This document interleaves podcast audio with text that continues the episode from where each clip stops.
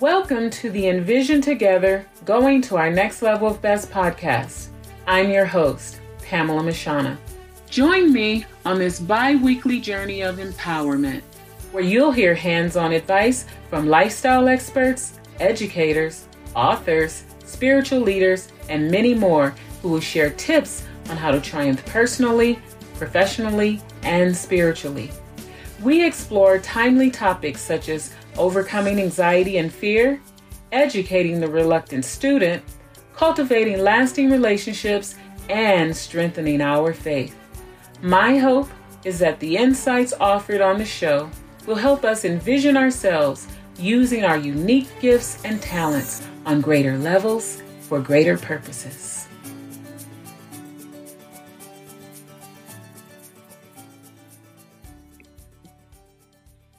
Hello, everyone, and welcome again to Envision Together, going to our next level of best. I'm your host, Pamela Mshana, and I'm so excited to have today's guest go ahead and introduce himself to you.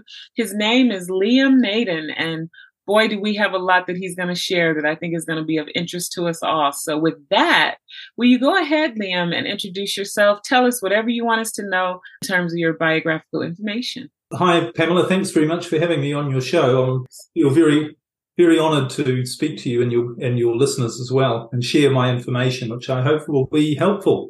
Because I've always been consumed by this question: How can you be the best that you can be? Mm-hmm. Or how can I be the best that I can be? How can I have a really happy, successful, and fulfilling life? And it's something that really I've spent most of my life in many different ways trying to answer. I was brought up in New Zealand, as you might pick up from my accent, and I lived quite a bit of my life there. And I was born into a Catholic family. I'm the eldest of eight children, quite a large family, I guess. And so I started off with a religious background. And even then, as a child, I was asking, how do you get what you want? How do you be happy in your life? And the answer I got back from my teachers, my parents, my education, the priests was well, if you want to be happy, if you want to be successful, you just pray to God. You just ask God for what you want and God will give it to you. Mm-hmm. So I worked pretty hard on that. I remember as a child, when I was only about nine or 10 years old, going to mass to church at six o'clock in the morning every day in the winter for a month. What I've been told is if you ask God for something, if you pray, then he'll give it to you. So I thought, I'm going to try this out. Mm-hmm. So I went to church every morning for a month in the middle of winter and I said, God, I want this, please. I was polite about it. And I, I, can't remember what it was. It was to win a competition at school or something. But I was thinking almost without realizing it, I want to try this out. I want to see if it actually works. Is this the secret to success and happiness in life? And I don't think I actually got what I was asking for. And I started to notice that maybe religion didn't have all of the answer because the people all around me, my parents, my teachers, they didn't seem to be any happier or more successful than anyone else in particular. Anyway, from there, I went into different directions and I was told things like get an education. That's how you become happy and successful. Mm-hmm. So I did that. I went to university. I studied music, actually. I spent seven years at university studying music. And while I loved it, I didn't feel what I was learning was actually making any, me any happier or more successful. And I certainly noticed that again with the people around me. So then I was told, well, get into your own business. That's the key. Make lots of money. Then you'll be happy and successful and you'll be able to do whatever you want and you'll be able to have freedom. So I started the first of what became many businesses. Actually, I've had 18 different businesses. I mm. was counting it up the other day and many have been successful and many of them haven't, or some of them haven't. But all the while, as well as building up my business or businesses, I was also working on myself and I was doing things in the personal development field. So I was the sort of person who would go to a seminar anywhere in the world. I've been to seminars where you're from, from in California. You know, that's a long way from New Zealand. I was pretty motivated and I did courses. I listened to programs on everything to do with goal setting, motivation, reprogramming your subconscious mind, changing your beliefs, all of these different things. And then I also explored spirituality with meditation and the law of attraction and all, all these different practices. I really was looking for anything that I thought could help me figure out how to be really happy, really successful. And the thing I was really looking for most of all was to feel good, feel happy, feel really in control of my life. But what I noticed was, although I did have a lot of outward success, I became a multimillionaire. I was doing, had a lot of money, living in a really nice house, traveling, doing things that I wanted to do. I always seemed to have stress and problems. And I remember reading or hearing from many different people say, well, that's the price you pay for success. You are going to have stress. You're going to have problems. You're going to have enormous challenges and, and obstacles that you have to overcome. And you have to get used to that. And I did get used to it. Not that I was that happy about it, I guess, but I thought, well, okay, I accept that. Something interesting happened in my life in my mid 40s that really, because I was, by this stage, I was a real expert in success. I knew, I'd read a lot of books. I'd, you know, if you were to say to me, what this program about or this particular guru, what, what does he teach? I'd probably have a pretty good idea for a lot of them anyway. Anyway, I thought I was uh, pretty well an expert on success. But in my mid 40s, something happened that should never have happened. And that to me, and it was a big moment in my life, a turning point, because I went from being a multimillionaire to losing everything, becoming mm-hmm. homeless. I had to move in with my elderly mother and sleep on the sofa in her living room. Wow. But when I rebuilt my life, which is my life now, was something completely different. I'd been studying success and chasing after success. Mm-hmm. Once I lost everything, I changed the way I was doing something Mm-hmm. And success started to come to me. That's what it felt like. That's, and that's what it still feels like. And so what I do now is I share with people what I learned about the difference between living a stressful life where you don't really achieve the success that you want mm-hmm. and the opposite, which I discovered is by taking a completely different approach where success and happiness and fulfillment and being in control of your life literally comes to you. And that's what I've been doing for the last few years, um, traveling around the world, sharing this information. Currently, I'm in El Salvador. Uh, the last few years, I've been sailing on a boat around Europe, doing lots of different things, living my dreams and sharing this information about how you really achieve success in your life rather than just having to struggle at working sometimes. Wow. That's interesting. So I do look forward to hearing more of what you're going to share. But as I was listening to your introduction. I'm a Christian, so I do have success using my faith. And I was just thinking, wow. Uh, and I'm not sure, so you can clarify. You said after a couple of months of praying, you felt that it didn't work. And I don't know, it's been my experience that whether it's been two weeks or two years, that I pursue it in prayer, not expecting it to happen in a certain time frame and it can be different with different topics and it's also i believe a learning ground i believe in terms of using your faith strengthening your faith exercising your faith and not giving up. And i also thought it was kind of sad that you felt nobody around you seemed to be happy. But here's the thing can i just say i didn't mean that to be a denigration of prayer or religion at all because what i've discovered is the bible is the greatest manual on success and how to achieve success in your life that exists. All of the research I later did, and which is primarily about how your brain works, mm-hmm. how you are biologically designed to be successful, it's all explained in the Bible on how to do that. But if people aren't getting the results they want, it's because they're not doing it the right way. It's like like learning to drive a car. You felt like maybe there were some principles of the Bible that you hadn't been taught the right way to get Absolutely. the results that you yeah. wanted. Well, that's a great segue into my next question. So let's go there. Your teaching suggests that people are not using their brains in the right way. So, what research have you done that supports your claim around all of that? Well, when I was studying the difference between my old life of struggle, success sometimes, but not really feeling happy, and the, the new life where things were working a lot better, I thought, well, I've studied so much when it comes to personal development, religion, spirituality, but there's one area I've overlooked, mm-hmm. and that is the fact that we are biological. We live in a biological experience. Now, we know we're not all of that. We, know we're not just physical beings, but we are governed by the laws of, of nature, the laws of biology. There are several laws. For instance, we know that if we walk out a 10 story building, we're going to fall down.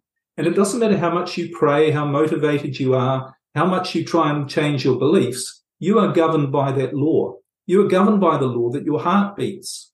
Another law, and this again is taught in the Bible, and I'm happy to illustrate it.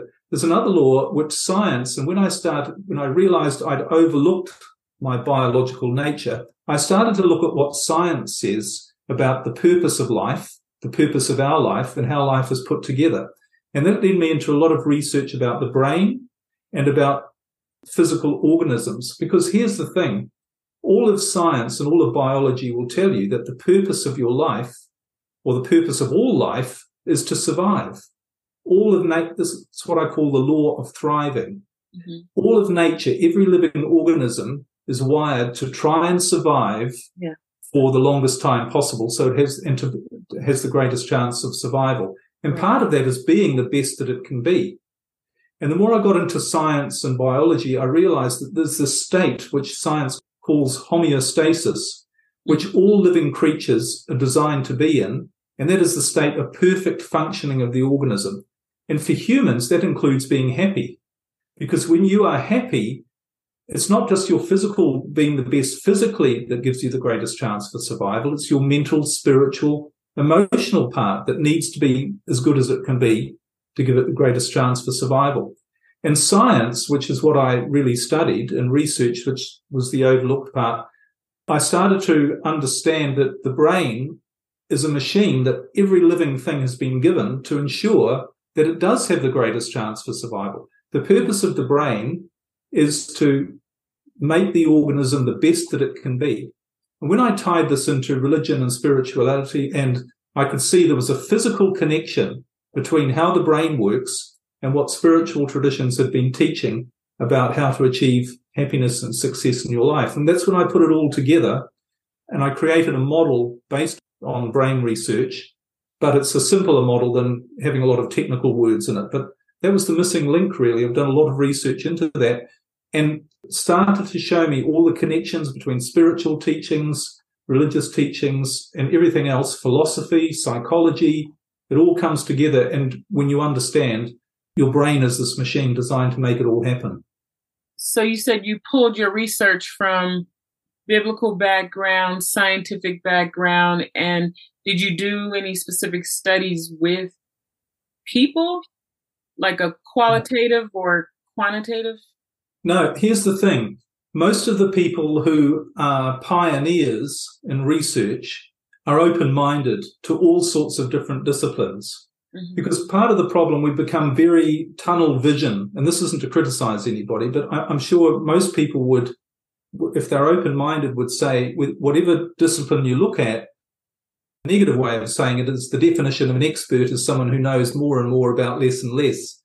But unfortunately, the way society has become, people have become in their training very focused and very tunnel vision, I think. And I was very lucky with all of the different things that I'd studied in my own personal experience. I wasn't locked into one philosophy or way of looking at things. There are certainly people that I have picked up on and thought they're on the right track and that makes sense. But I've generally pulled all these ideas together rather than I certainly haven't got any qualifications and gone down the I've got a PhD or I've, I mean I've got a master's degree in music, but that that doesn't really count. I was just curious when you mentioned research, I was just wondering if you actually talked to a group of people and did a study in that way. So it was just purely curiosity. My next question would have been what was your findings from that group of people or, or something like that? Right. What are the four parts of the brain and how do they work together to give us the results we get in life? Okay, well, that's a really interesting question. And there's a a lot of research that has been done about the brain. What has been discovered is that there are four separate regions. These are physical parts of your brain that each have a different function. That function contributes to the purpose of your life, which is to have the greatest chance for survival by being the best that you can be. That's what the brain is designed to ensure that happens. What are those four categories, those four parts? Okay, so they all have scientific terms, but I've broken it down into a model that people can understand.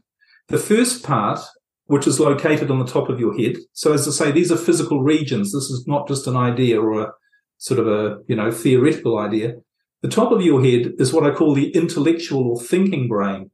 And the purpose of the intellectual or thinking brain is to gather all of the information that you have that you experience in every moment of your life. So everything you get from your five senses, what you hear, smell, taste, touch, see, and all of your thoughts, it puts that all together and stores it as information in this part of your brain. So this is like a library or a database of all of your experience, all of your knowledge that you have gained in every moment of your life. And just for information's sake, what would be the scientific term for that part of the brain?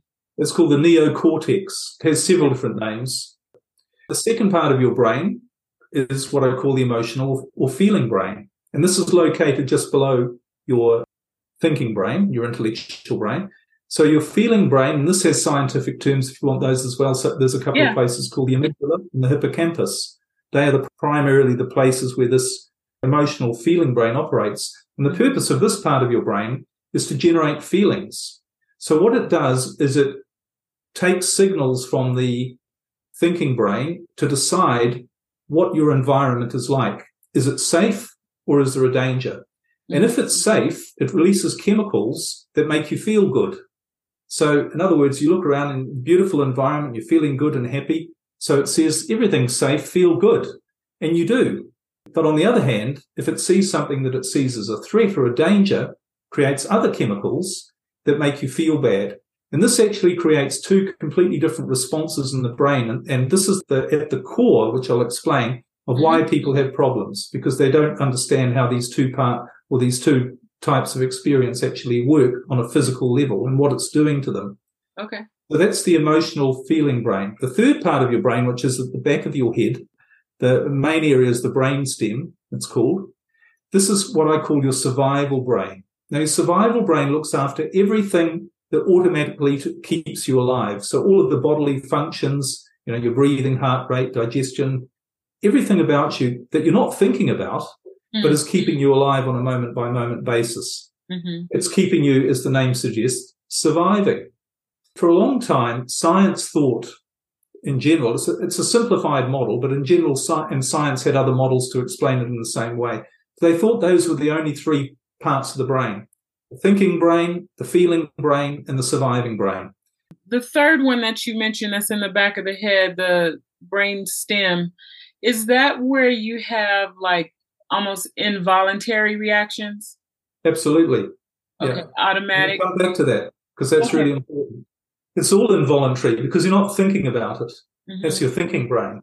It's just happening. You don't think about your breathing and your heart rate and, you right. know, the digestion and all of those things, they just happen automatically. That part of the brain can't think, and that's really important to understand as well. The fourth part of the brain, which is located around in the very center of your head, and one of the important places which we could talk about forever, but we might have heard of, is the pineal gland. But we won't get into what that is. But anyway, this part of the brain is what I call the creative brain. Now, the creative brain, this is a separate region in your brain, and it, this generates things such as your creativity, your imagination, mm-hmm. your intuition. It's where you get a gut feeling about things where you go, well, that doesn't feel right, or that does feel right. It generates your motivation. It's your inspiration. It's where you say, where you find yourself driving ahead and taking the right action and doing things. Is that also and where your like nighttime dreams come from? Nighttime dreams. Dreams while you're asleep. It can do. Yeah, that's part of it. There's a lot of the research is a bit grey about, about dreams. So okay. it's not something I've explored too much. But the other thing about your creative brain, the important thing to realize is when this part of your brain is activated, in other words, when you're being creative, when you're being imaginative, when you're being resourceful, when you're feeling good, because this is all activated by good feelings, this is the part of your brain that's actually supposed to run your life. When you activate this part of your brain, it is doing for you all of the things to make sure that you are the best that you can be and give you the greatest chance for survival. So this is where you get new ideas from. Mm-hmm. You know, composers, musicians, they've described this and where that where they've said, I just heard the music and I wrote it down. I don't know where it came from, Mm. But it, it's nothing I'd ever thought of. It's where you get a new idea that you've never thought of before. Maybe it's a solution to a problem you've had or an idea about doing something. And you go, wow, I don't know whether we call it inspiration. But here's the thing about this part of your brain. Because your brain is so powerful and its job is to make sure that you are the best that you can be so that you have the greatest chance for survival, it also has the power to manage your environment for you. So when you meet somebody unexpectedly who, t- who turns out to have a really good opportunity or be really good for you, that's your creative brain at work. When a coincidence happens or luck, that's your creative brain at work. And people say, well, that's not true. It is just coincidence. It's just luck. But it's not for two reasons. One is there's nothing random in this universe. And secondly, you think it's luck because you're not using the awareness that your creative brain gives you to see that it's not luck. It actually makes me think of biblical scriptures. So a man thinks, so is he. So in a way, you kind of sent out the conditions, if you will, for that to show up in your life. Yes, it's a little bit simpler and easier than that. I'm not saying that the Bible is not correct. Bring you some really good Bible evidence that this is all true in a second. If you want to be biblical, God has given us a machine to ensure that we have the best life possible because that's our biological purpose to survive. We can only do that when we're using the part of the brain that's designed to do that. People often call this, this is like a peak performance state where you're in the flow, it's called, or in the zone. Mm-hmm. This is when you feel really good. And what's happening? You are at your best. Things are working well. Things are falling into place. You're making good decisions. You're avoiding making bad decisions. While I was listening to you, I was reflecting on myself and I like to think of myself as a creative person. I'm a writer. I write books.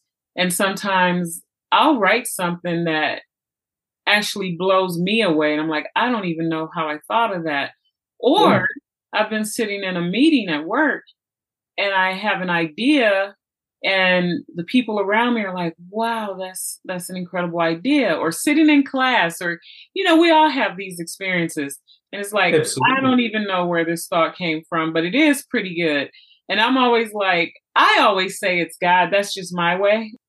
You are tapping into an intelligence that you can call God, or you can call it the universe, or but it is an infinite intelligence that is beyond your own thinking brain. Your thoughts are limited to what you already know. But when you tap into the infinite intelligence, you literally tap into all knowledge that exists, which is also God. And that's where new ideas come from. Most of the things that happen to you in your life that are good or bad, or usually good, are usually unexpected. You know, you don't go out and write a goals list of a picture of the person you're going to marry. They just sort of arrive in your in your life. It's also making me think of when I was in college, I studied philosophy for my bachelor's degree.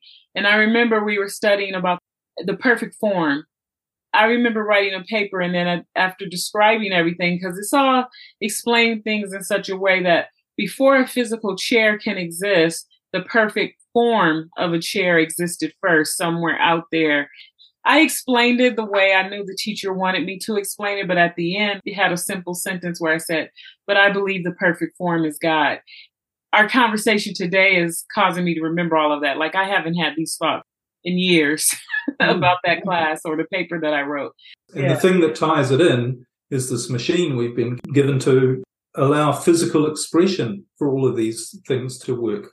I'll just go and give you the final piece of the puzzle about the brain. Okay. If you think about it, if God has, if you want to relate it to that, if God has created your physical body to give you the greatest experience that you could possibly have, mm-hmm. to express the, you to your greatest ability, for many reasons, but one is to make sure that you have the greatest chance for survival. In other words, to be the best that you can be.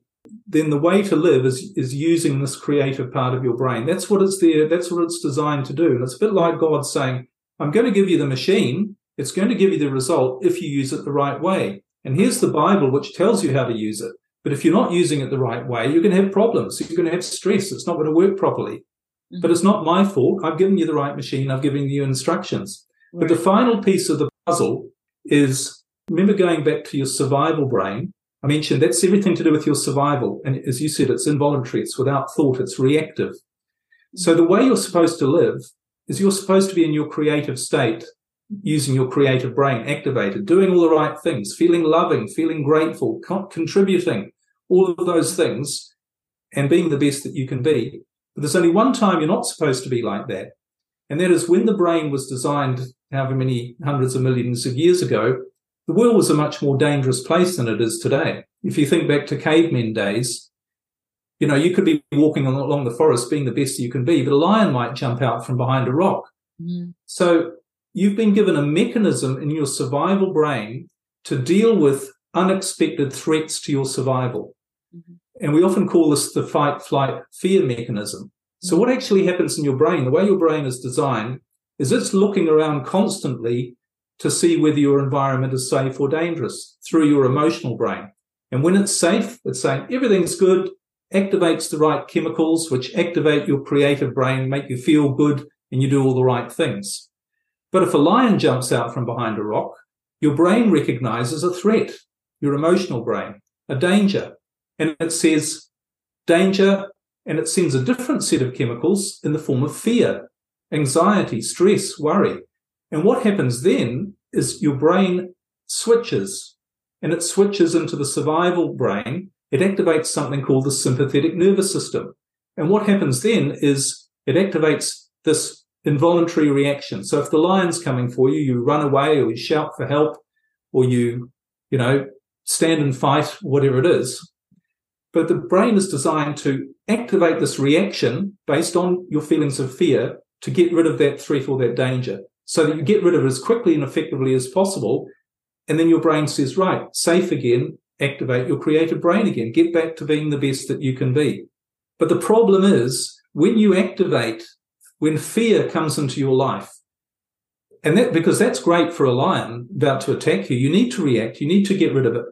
But when fear is activated in your in your brain, what actually happens is your brain takes all of the energy from anywhere else it can, anything that's unnecessary, to use that energy in case it needs it to deal with the threat. And one of the things it takes the energy from is the part of your brain that is your creative brain.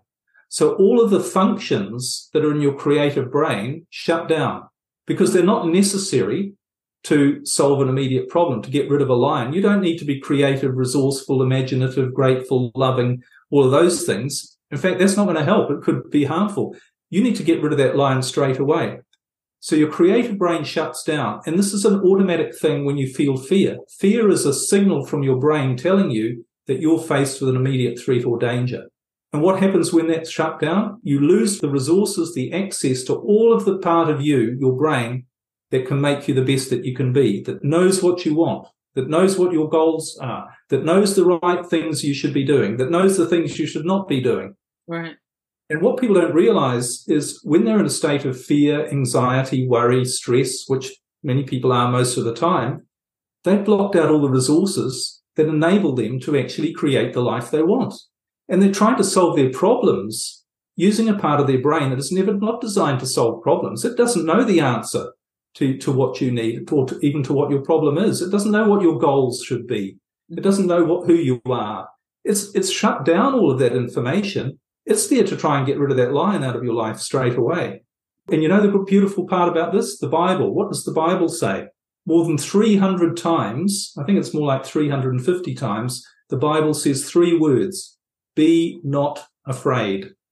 Now that's an instruction. It's not a like a nice idea. It's an instruction to say, don't be afraid, because when you're afraid, what happens? You activate your sympathetic nervous system.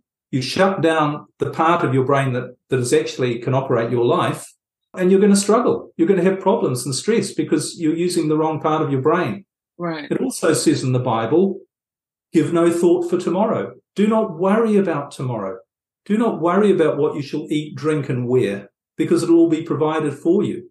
Mm-hmm. And it is when you use your creative part of your brain, that part of your brain, it brings you all the right people, it brings you all the right ideas, it brings you the solutions, it brings you the right goals that you should have and the right things you should do.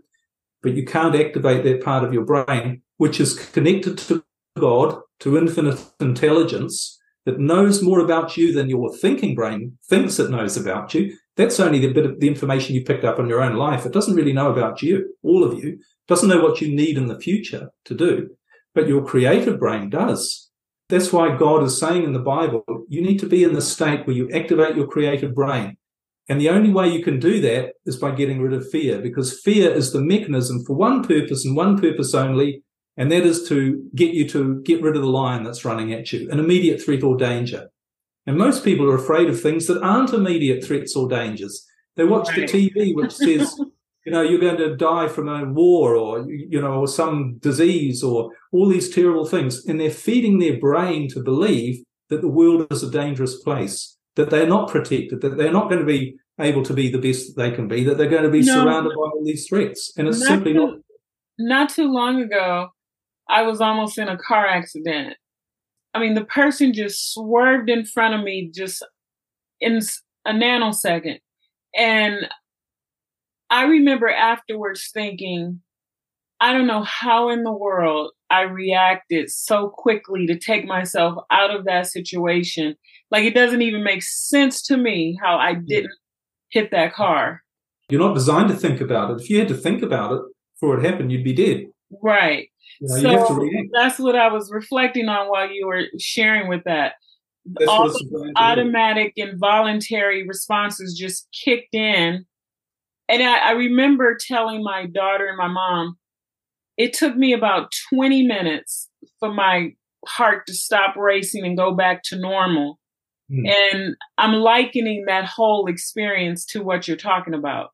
Like, what if I stayed in that position? Then I would be like a paranoid driver and I would become unsafe if I stayed in a zone like that of reacting to what just happened to me. So at a, some point, I had to go back to, you know, my normal state. The reason you went back to your normal state is you your brain recognized that the threat was no longer there. Right. It had dealt with the threat. Now you had still had the chemicals in your body that, that had been generated. You, you needed to get rid of those. They needed to go through your system. So it didn't just switch off automatically. Right. But you could feel the pressure and the, the stress that was on your body that your brain had created through these chemicals to get you to deal with with a threat. So this I'm relating all of that to different kinds of threats that I've had in life where maybe I experienced abuse. And so there's a heightened, there's a fear, there's a, and I had an epiphany a few years back that I had stayed, I had remained in a state of fear because of that occurrence and how unhealthy it was that I lived a portion of my life reacting to that place of fear. When I think about things like that, that's what this talk is helping me relate it all to. I know for a fact that it was unhealthy for me to kind of live under a certain fear. It wasn't on the forefront of my mind. I didn't even realize that I was in that state. Yeah. Um, but when I realized it, that's when I could work on changing it, locating where I am and almost intentionally reminding myself to not be in that state of I have to protect myself. And I think this might be a good time for me to ask the next question. How do you eliminate fear and stress in an uncertain world? Well, I think the first thing you need to do is to understand that all the fear and stress that you have in your life, this sounds a little bit controversial, but it is the truth. This is how you're biologically designed. Mm-hmm. If you have fear and stress in your life, it is your brain telling your body and the rest of your brain that there's an immediate threat to your survival. Through all of the negative programming that we've had ever since we were born, told we're, you know, life's dangerous, life's hard, you need to struggle, there's all this uncertainty, there's all these bad things happening in the world. Because of all of that, we've wired our brain to believe that it lives in a dangerous world. So, in other words, you can look at something on the television, or you can have a thought, or somebody can say to you something like, Oh, this is really bad. And your brain will relate that, connect that to a threat to your survival. I mean, here's a classic example. The stock market crashes and people get all stressed and worried. Right. Now, that's not a threat to their survival. Even right. losing all their money is not a threat to their survival, as I found out, mm-hmm. because, but your brain thinks it is. Yeah. If you realize your creative brain, if you lost all of your money today, your creative brain would say, I'm here to, to make you the best version of who you are and I'll I'll make your life work for you if you let me use it. But you can't do that if you're all stressed and worried and think that you're using the wrong part of your brain, which is saying that's a danger, that's a threat, when it's not. Mm-hmm. So the key really, the first, and this is what I teach a lot of in my programs, the most important thing to realize is that fear is your enemy. You're creating a biological response. So you've got to say, what is making me afraid? If it's a car coming at me, if it's a lion coming at me, yes, I need to be afraid. But everything else, it's my perspective. It's my brain having been tricked by all of this negative information to think that that's a threat. So that's the key is to say fear is the enemy. What can I do to eliminate it from my life? And you can do that. Mm-hmm. That's the whole thing. Do you have steps or things that you share that helps people to do that? Well, I actually have a coaching program and I work with people on three primary levels about that. The first thing is to understand that this is how it works. You know, your brain is like a motor car. It's just a machine. It's just got a job to do. A motor car is a machine that gets you from where you are to where you want to go.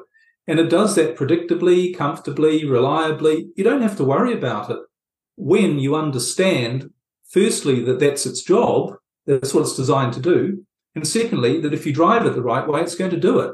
You know, you don't drive down the road worried about whether the car is going to stop every second because you just understand that's how it works. So the first really important thing to do with your brain is to understand its purpose and how it works. Then you think, like we've been talking about really in brief, I've been using it the wrong way. That's crazy. It's a bit like saying, I didn't know how to drive a motor car and, and you, you got out and you started to push it from behind thinking that's how you got it to work and you prayed hard and you had, were really motivated and you put a lot of effort in. And someone came along and said, that's just not the way it works. And then when you understand how it works, you go, why did I do it that way? Why did I make it so hard? So that's the first really important thing to do is to understand. And when you do, the lights go on and the, the pressure goes off and you think, well, it's just the way the machine works. And it's going to make me the best that I can be if I use it the right way. It's what it's designed for. Now, the second thing is to understand how to eliminate fear from your life as much as you can and to realize that most people don't realize what they're putting into their brain that is making them feel afraid. And most of it is unnecessary. You mm. know, a war up on the other side of the world, that's not a threat to your immediate survival right now. But you, if you feel bad about it, it's your brain tricking you to think that it is. Right. So it's really important, and this is what I teach is to start identifying all of those things in your life that are making you feel bad that you need to change or modify. It's a bit like, you know, another analogy quickly is that someone gives you a glass of hydrochloric acid and says, drink this. You go, hang on a second. No, thanks. You go, no, no, look, you don't understand. If you pray hard enough, if you believe, if you if you think positive, it won't harm you. And you say, look, you don't understand what hydrochloric acid, what it does to my body. And they say to you, well, if you don't drink it, I'll shoot your mother or your father will die or something bad will happen. You say, well, I'm sorry, but I just know it doesn't matter what other justification there might be for drinking that hydrochloric acid, it's going to ruin my body, probably kill me. And right. it's the same with fear. When you understand that, people say, Oh, it's all very well for you, Liam. You know, I have all these problems and all these reasons why I have to feel bad, why I have to feel stress and fear. That's not the point. If you do, you're using your brain the wrong way. You're putting the wrong fuel in. You're dr- drinking hydrochloric acid. Doesn't matter how justified you might feel, that's what's happening.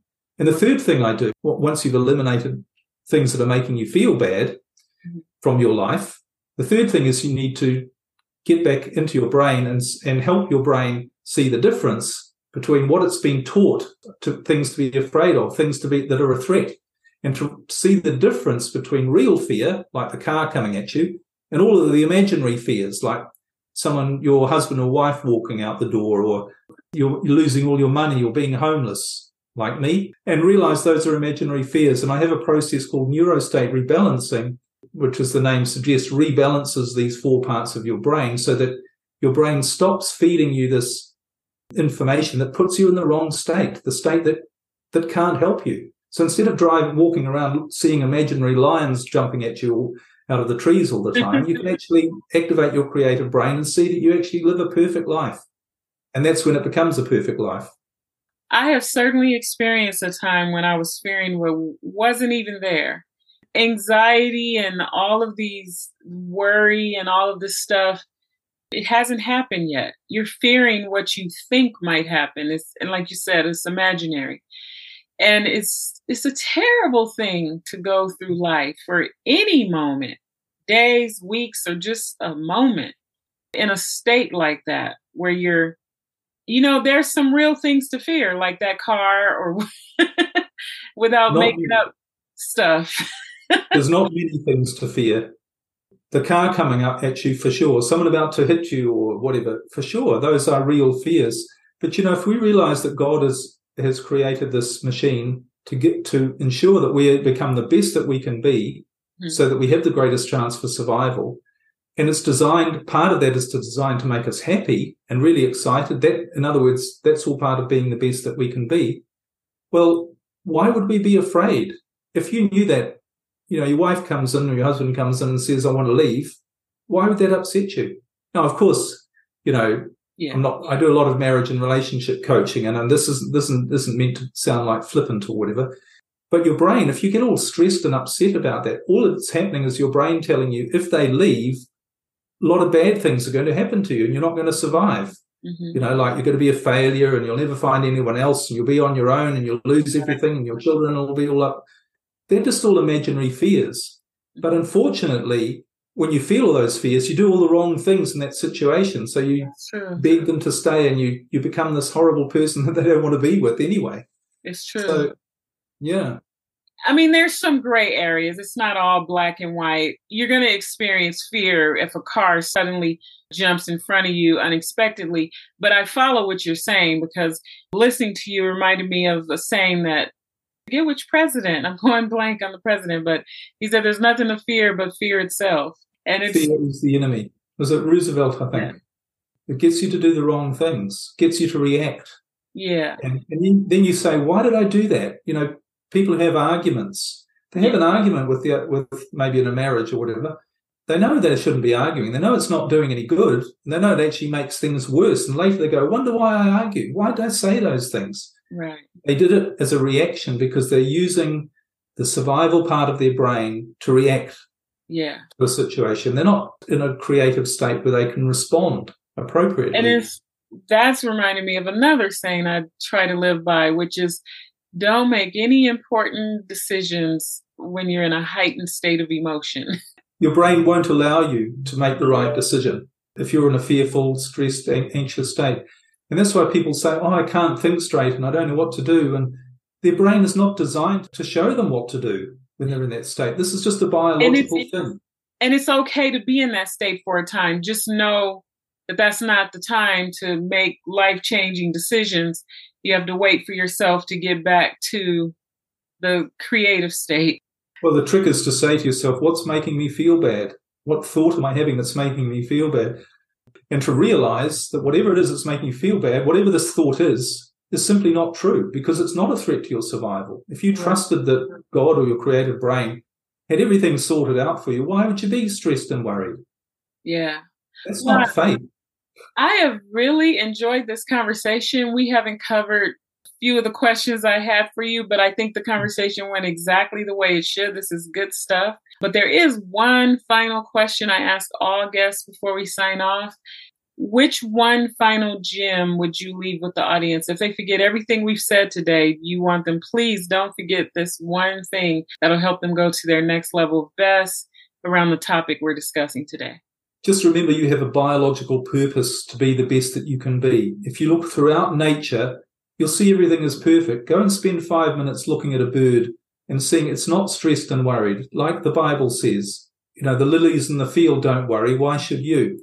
Mm-hmm. There's a perfection there in nature that you are designed to tap into, just like you're governed by the law of gravity, like everything else. Mm-hmm. You're governed by the law of thriving. And if you're not thriving, if you're not being the best that you can be, even if 99% of other people aren't as well, it's purely because you're not using this biological machine that you've been given the right way. So the priority should be to figure out how to use this machine the right way. You know, it's like with a car, you don't make it a priority to look at it, to change the paintwork on it. You make it a priority to learn how to drive it because that's what it's there for. Mm-hmm. You want to drive a car to where you want to go. You don't want to just look at it mm-hmm. and admire it and, you know, analyze it. And you have to work at it though, because it needs a tune up, it needs gas, it needs tires. And you're saying that we can do work uh, on our brains. You know, from the time we've been born, certain things have come in and given shape, and we can basically reshape and use our brains better. And I, I love this talk. Please share any information you would like to share about how my audience might contact you, get your books, coached by you. Go ahead and share. Thank you. Well, everything's really just on my website, which is easy to remember. It's just my name, liamnaden.com. I've got podcast episodes, uh, coaching programs. I do personal coaching, lots of information there about, you know, getting this machine working right because that's what God gave it to us for. Well, this is great. While it's going to be in the show notes, we'll go ahead and spell your name. It's L I A M for the first name, and the last name is N A D E N. And he is saying that you can go ahead and find him uh, on his website by using his name, and you'll have lots of resources and ways to get in touch with him. So, with that, I just want to thank you again. You've been a wonderful guest. I've really enjoyed this conversation. You got me thinking, and I was certainly able to relate a lot of what you were saying to my own life. And that is my hope for my audience that they would be able to use this information and if they have a desire to want to know more, that they would get in touch with you. Thank you. I've really enjoyed the opportunity. Thank you. Of course. Well, friends, thanks for joining me for another episode of the Envision Together Going to Our Next Level of Best podcast. I hope today's topic inspired you to envision a brighter future getting to your next level of best and to urge others to reach theirs as well. If you are encouraged by today's episode, subscribe and share it with your family and friends. Also, please write a review. It will help me to reach a wider audience with a message of hope and inspiration.